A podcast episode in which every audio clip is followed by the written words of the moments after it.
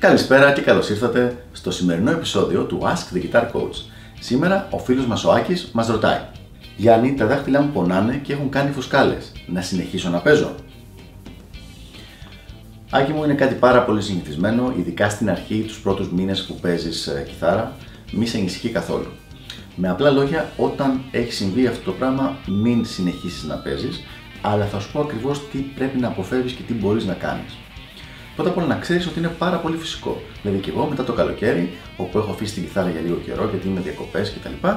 Τις πρώτες μέρες που παίζω, αισθάνομαι ότι τα δάχτυλά μου σκάνε, ότι πονάνε, ότι έχουν φύγει κατά κάποιο τρόπο οι κάλλοι μου. Μετά από λίγες μέρες τα πράγματα είναι κανονικότατα. Οπότε θέλει απλά λίγη υπομονή.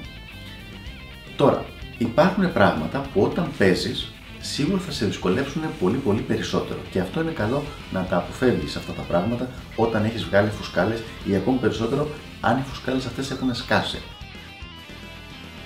Συνήθως οι τεχνικές αυτές για τις οποίες μιλάω είναι οι εκφραστικές τεχνικές, δηλαδή το bend, τα vibrato και τα slides.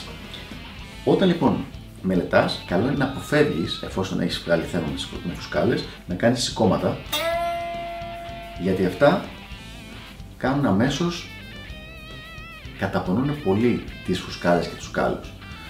Απ' την άλλη, αν παίζει απλές κλίμακες και απλές ασκήσεις, δεν έχεις κανένα απολύτως πρόβλημα ε, εκτός αν πατάς πάρα, πάρα πολύ δυνατά.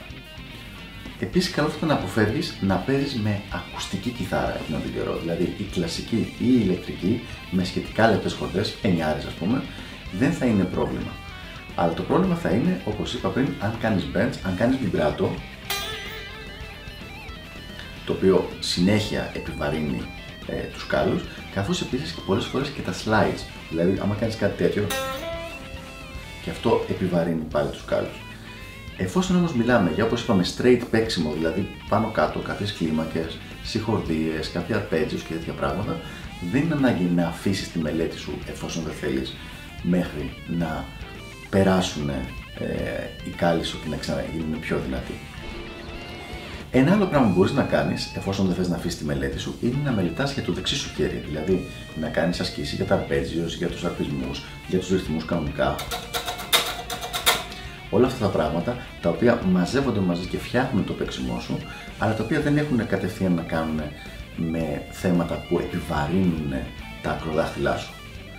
Οπότε λοιπόν, δεν υπάρχει λόγος να σταματήσεις τελείως το παίξιμο, αλλά δεν θα μπορείς να έχεις την άνεση ε, που είχες πριν να κάνεις τα bends, τα vibrato και όλα αυτά, λίγο πιο απαλά το παίξιμό σου, λίγο πιο σιγά σιγά και διακριτικά και σε λίγες μέρες θα έχουν γίνει πιο σκληροί κάλλοι οι οποίοι θα σου επιτρέψουν να παίζεις μια χαρά και πάλι. Αυτά λοιπόν από μένα και τα λέμε την επόμενη φορά στο επόμενο Ask the Guitar Coach. Γεια χαρά!